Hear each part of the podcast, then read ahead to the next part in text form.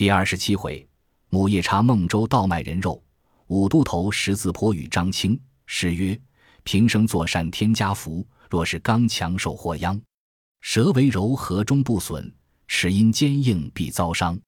杏桃秋道多零落，松柏冬深遇翠苍。善恶到头终有报，高飞远走也难藏。话说当下，武松对四家邻舍道：“小人因与哥哥报仇雪恨。”犯罪正当其理，虽死而不怨，却才甚是惊吓了高林。小人此一去，存亡未保，死活不知。我哥哥灵床子就今烧化了，家中但有些一应物件，望凡四位高林与小人变卖些钱来，做随衙用度之资，听候使用。今去县里首告，休要管小人罪重，只替小人从实证一证。随即取灵牌和纸钱烧化了，楼上有两个香笼，取下来打开看了，付于四邻收住变卖，却押那婆子提了两颗人头进头县里来。此事轰动了一个阳谷县，街上看的人不计其数。知县听的人来报了，仙子骇然，随即升听。武松押那王婆在厅前跪下，行凶刀子和两颗人头放在阶下。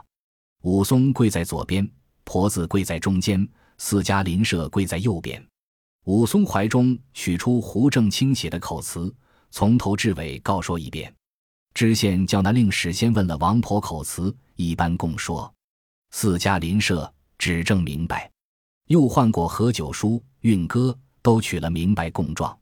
换当该五座行人委立一员，把这一干人押到子时街检验了妇人身尸。狮子桥下酒楼前检验了西门庆身尸，明白填写尸单格目，回到县里呈堂立案。知县叫去常家，且把武松同这婆子家了，收在监内。一干平人寄监在门房里。且说县官念武松是个义气烈汉，又想他上京去了这一遭，一心要周全他，又寻思他的好处，便换该里商议道：念武松那厮是个有义的汉子。把这人们招状从新做过，改作武松因祭献王兄武大，有嫂不容祭祀，因而相争。妇人将灵床推倒，救护王兄神主与嫂斗殴，一时杀死。此后西门庆因与本府通奸，前来强护，因而斗殴，互相不服，扭打至狮子桥边，以致斗杀身死。写了招解送文书，把一干人审问相同。赌款状与武松听了，写一道申解公文，将这一干人犯解本管东平府，申请发落。这阳谷县虽然是个小县分，倒有仗义的人，有那上户之家都资助武松银两，也有送九十钱米与武松的。武松到下处，将行李祭顿土兵收了，将了十二三两银子与了运哥的老爹。武松管辖的土兵大半相送酒肉不迭。当下县吏领了公文，抱着文卷并何九叔的银子、故事、照词、刀杖，带了一干人犯上路，往东平府来。众人到的府前，看的人轰动了衙门口。且说府尹陈文昭听得报来，随即升听。那官人但见平生正直，秉性贤明，幼年向雪案公书，长成向金銮对策，常怀忠孝之心。每行仁慈之念，户口增，钱粮办，黎民称得满皆取，词颂简，盗贼休，父老赞歌宣市井，攀援结邓，名标青史播千年，乐事捐碑，声震黄堂传万古，慷慨文章七里渡，贤良方正胜公皇。且说东平府府尹陈文昭已知这件事了，便叫押过这一干人犯。就当庭先把阳谷县申文看了，又把个人供状招款看过，将这一干人一一审录一遍，把赃物并行凶刀杖封了，发与裤子，首领上库，将武松的长枷换了一面轻罪加枷了，下在牢里，把这婆子换一面重囚加定了，尽在提示都监死囚牢里收了，换过县吏领了回文，发落何九叔、运哥四家邻舍。这六人且带回县去，宁家听候。本主西门庆妻子留在本府机管听候，等朝廷名将方时截断。那和九叔、运哥四家邻舍先立领了，自回本县去了。武松下在牢里，自有几个土兵送饭。西门庆妻子羁管在李正人家。且说陈福尹哀怜武松是个有意的烈汉，如常差人看去他，因此结结老子都不要他一文钱，倒把酒食与他吃。陈福银把这招稿卷宗都改得清了，身去省院详审议罪，却是个新妇人，寄了一封紧要密书，星夜投京师来替他干办。那刑部官多有和陈文昭好的，把这件事直禀过了省院官，议下罪犯，据王婆生情造意，哄诱通奸。力主谋顾五大性命，唆使本妇下药毒死亲夫，又令本父赶逐武松，不容祭祀亲兄，以致杀伤人命；唆令男女故失人伦，拟和凌迟处死。据武松虽系报兄之仇，斗杀西门庆奸夫人命，一则自首，难以释免，几杖四十，赐配二千里外。奸夫淫妇虽该重罪，以死勿论。其余一干人犯释放宁家。文书到日，即便施行。东平府尹陈文昭看了来文，随即行仪，拘到何九叔、运哥并四家邻舍和西门庆妻小一干人等都到厅前听断。牢中取出武松，读了朝廷名将，开了长枷，几丈四十。上下工人都看去他，只有武七下着肉，取一面七斤半铁叶团头护身枷定了，脸上免不得刺了两行金印。叠配孟州牢城，其余一干众人省狱发落，各放宁家。大牢里取出王婆，当庭听命，读了朝廷名将，写了范油牌，画了符状，便把这婆子推上木驴，四道长钉，三条绑索。东平府尹判了一个寡字，拥出长街。两声破鼓响，一棒碎锣鸣，范油前引，混棍后催，两把尖刀举，一朵纸花摇。带去东平府是心里吃了一卦，话里只说武松带上行家看寡了王婆，有那原旧的上林姚二郎将变卖家私食物的银两交付与武松收受，做别字回去了。当庭押了文帖，这两个防送工人领了，借赴孟州交割。府尹发落已了，只说武松自与两个防送工人上路，有那原根的土兵赋予了行李，已回本县去了。武松自和两个工人离了东平府，以里取路投孟州来。那两个工人知道武松是个好汉，一路只是小心去服侍他，不敢轻慢他些个。武松见他两个小心，也不和他计较。包裹内有的是金银，但过村坊铺店，便买酒买肉和他两个工人吃。话休叙烦。武松自从三月出头杀了人，做了两个月监房，如今来到孟州路上。正是六月前后，炎炎火日当天，朔时流金之际，只得赶早粮而行。约莫也行了二十余日，来到一条大路，三个人已到岭上，却是四排时分。武松道：“两个工人，你们且休坐了，赶下岭去寻买些酒肉吃。”两个工人道：“也说的是。”三个人奔过岭来，只一望时，见远远地土坡下约有十数间草屋，傍着溪边。柳树上挑出个酒帘儿，武松见了，把手指道：“雾那里不有个酒店？离这岭下只有三五里路，那大树边厢便是酒店。”两个工人道：“我们今早吃饭时五更，走了这许多路，如今端的有些肚饥，真个快走，快走！”三个人奔下岭来，山岗边见个樵夫挑一担柴过来，武松叫道：“汉子，借问你。”此去孟州还有多少路？樵夫道：“只有一里便是。”武松道：“这里地名叫做什么去处？”樵夫道：“这岭是孟州道，岭前面大树林边，便是有名的十字坡。”武松问了，自和两个工人一直奔到十字坡边看时，未头一株大树，四五个人抱不交，上面都是枯藤缠着。看看抹过大树边，早望见一个酒店。门前窗槛边坐着一个妇人，露出绿纱衫来，头上黄烘烘的插着一头钗环，鬓边插着些野花。见武松同两个工人来到门前，那妇人便走起身来迎接，下面系一条鲜红生绢裙，插一脸胭脂铅粉，敞开胸脯，露出桃红纱主腰，上面一色金纽。见那妇人如何？眉横杀气，眼露凶光，鹿轴般蠢笨腰肢，棒槌似桑皮手脚，后铺着一层腻粉遮掩顽皮，浓茶就两晕胭脂，直沁乱发。红裙内斑斓裹肚，黄发边皎洁金钗，穿着牢笼魔女臂，红衫照映夜叉精。当时那妇人倚门迎接，说道：“客官，歇脚了去。本家有好酒好肉，要点心时好大馒头。”两个工人和武松入来，那妇人慌忙便到万福。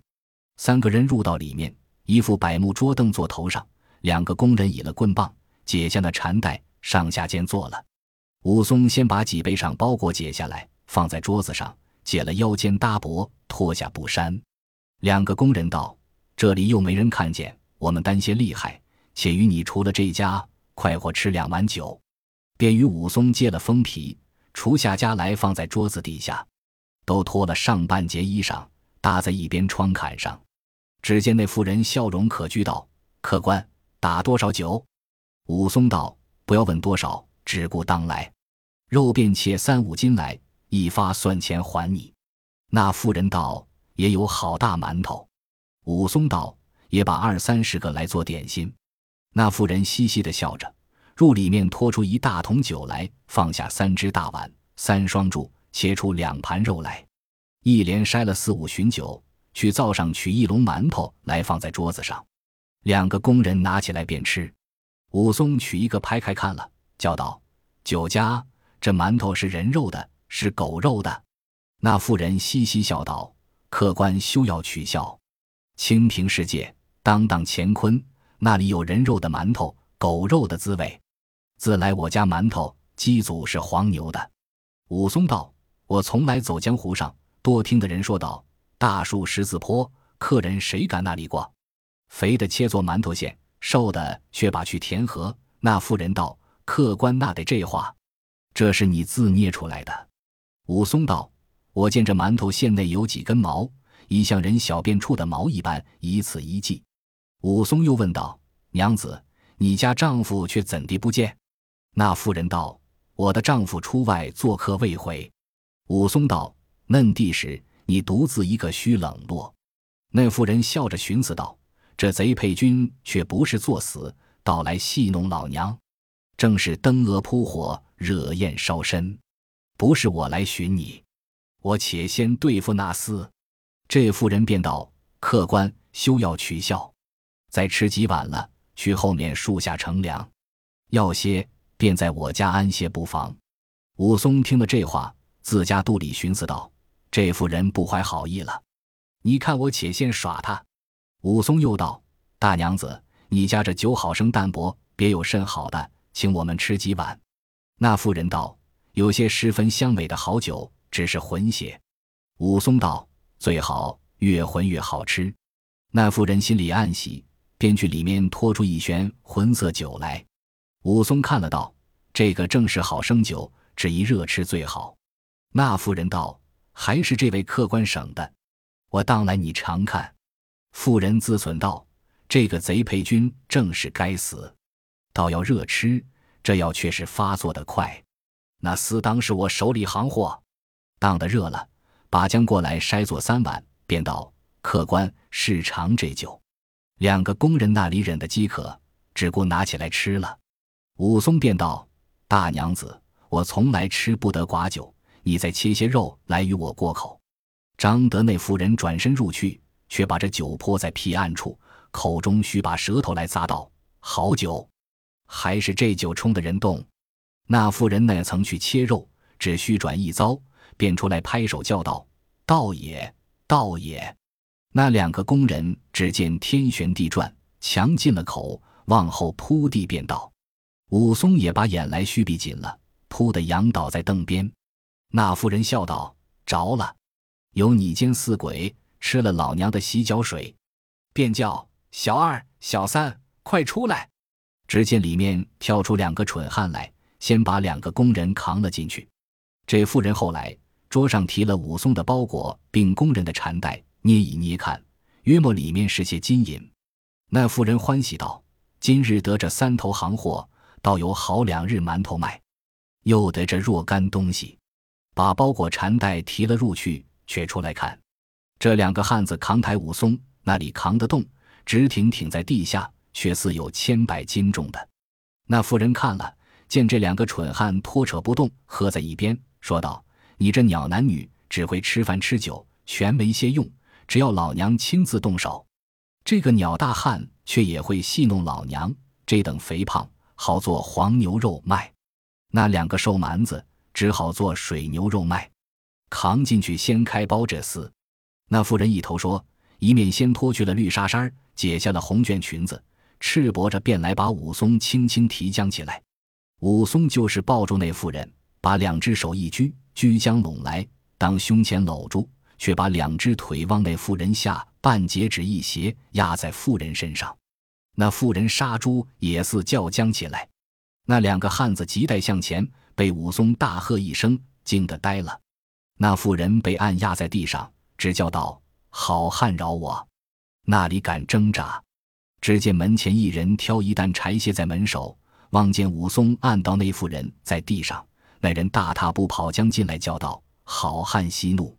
且饶恕了小人，自有话说。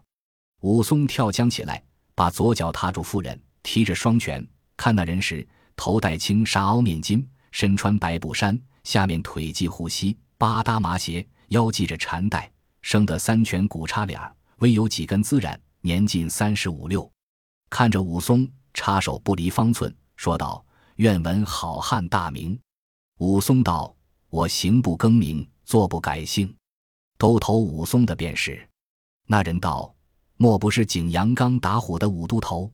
武松回道：“然也。”那人那头便拜道：“闻名久矣，今日幸得拜时。”武松道：“你莫非是这妇人的丈夫？”那人道：“是。”小人的浑家有眼不识泰山，不知怎地触犯了都头，可看小人薄面，望其恕罪。正是。自古称权书笑面，从来礼数服奸邪。只因一勇真男子，将扶兄挽母夜叉。武松见他如此小心，慌忙放起妇人来，便问：“我看你夫妻两个也不是等闲的人，愿求性命。”那人便叫妇人穿了衣裳，快进前来拜了都头。武松道：“却才冲撞阿嫂，休怪。”那妇人便道：“有眼不识好人。”一时不是，望伯伯恕罪，且请去里面坐地。武松又问道：“你夫妻二位高姓大名？如何知我姓名？”那人道：“小人姓张，名清，原是此间光明寺种菜园子，为因一时间争些小事，兴起把这光明寺僧行杀了，放把火烧作白地。后来也没对头，官司也不来问，小人只在此大树坡下捡净。”忽一日，有个老儿挑担子过来，小人欺负他老，抢出去和他私并，斗了二十余合，被那老儿一扁担打翻。原来那老儿年纪小时专一捡净，因见小人手脚活便，带小人归去到城里，教了许多本事，又把这个女儿招赘小人做了女婿。城里怎地住的？只得依旧来此间盖些草屋，卖酒为生。时是只等客商过往，有那入眼的。便把些蒙汗药与他吃了，便死。将大块好肉切做黄牛肉卖，零碎小肉做馅子包馒头。小人每日也挑些去村里卖，如此度日。小人因好结识江湖上好汉，人都叫小人做菜园子张青。俺这浑家姓孙，全学的他父亲本事，人都唤他做母夜叉孙二娘。他父亲没了三四年，江湖上前辈绿林中有名。他的父亲唤作山野叉孙远，小人却才回来，听得浑家叫唤，谁想的玉兜头？小人多曾吩咐浑家道：三等人不可坏他。第一是云游僧道，他又不曾受用过分了；又是出家的人，则嫩地也争先坏了一个惊天动地的人。原是延安府老种经略相公帐前提下，姓鲁名达，为因三拳打死了一个镇关西，逃走上五台山落发为僧。因他脊梁上有花绣，江湖上都呼他做花和尚鲁智深，是一条混铁禅杖，重六十来斤，也从这里经过。浑家见他生得肥胖，酒里下了些蒙汗药，扛入在作坊里，正要动手开包，小人恰好归来，见他那条禅杖飞速，却慌忙把解药救起来，结拜为兄。打听的他近日占了二龙山宝珠寺，和一个什么青面兽杨志霸在那方落草。小人几番收的他相招的书信，只是不能勾去。武松道：“这两个我也在江湖上多闻他名。”张青道：“只可惜了一个头陀，长七八尺一条大汉，也把来麻坏了。小人归的迟了些个，已把他卸下四足，如今只留得一个孤头的铁戒尺，一领造之多，一张杜牒在此，别的都不打紧，有两件物最难得。”一件是一百单八颗人顶骨做成的树珠，一件是两把雪花冰铁打成的戒刀。想这头陀也自杀人不少，直到如今那刀要便半夜里笑响。小人只恨道不曾救得这个人，心里常常意念他。又吩咐浑家道：第二等是江湖上行院妓女之人，他们是冲州撞府逢场作戏，赔了多少小心得来的钱物，若还结果了他。那厮们你我相传，去戏台上说的，我等江湖上好汉不英雄。又吩咐浑家道：第三等是各处犯罪流配的人，中间多有好汉在里头，切不可坏他。不想浑家不依小人的言语，今日又冲撞了都头，幸其小人归得早些，却是如何了起这片心？母夜叉孙二娘道：本是不肯下手，一者见伯伯包裹沉重，二乃怪伯伯说起疯话。因此一时起意，武松道：“我是斩头沥血的人，何肯戏弄良人？我见阿嫂瞧得我包裹紧，先一计了，因此特地说些疯话，漏你下手。那碗酒我已泼了，假作中毒。